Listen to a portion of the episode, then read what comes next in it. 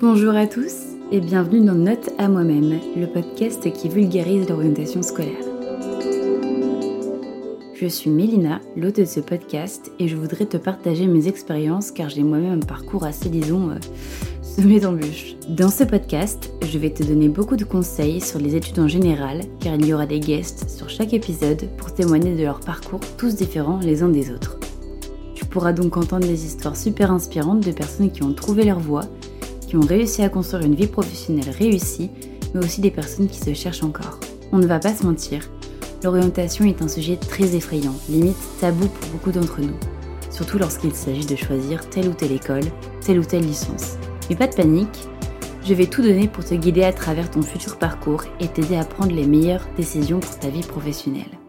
Parce que sache qu'ici, je ne vais pas te vendre du rêve, loin de là, je compte bien dire toute la vérité et rien que la vérité.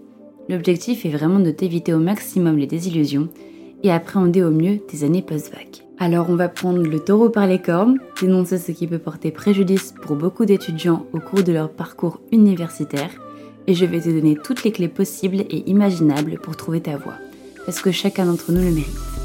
Tu l'auras compris, si tu écoutes ce podcast, tu tireras une leçon sur chaque épisode et peut-être que ta vie changera après ça, qui sait?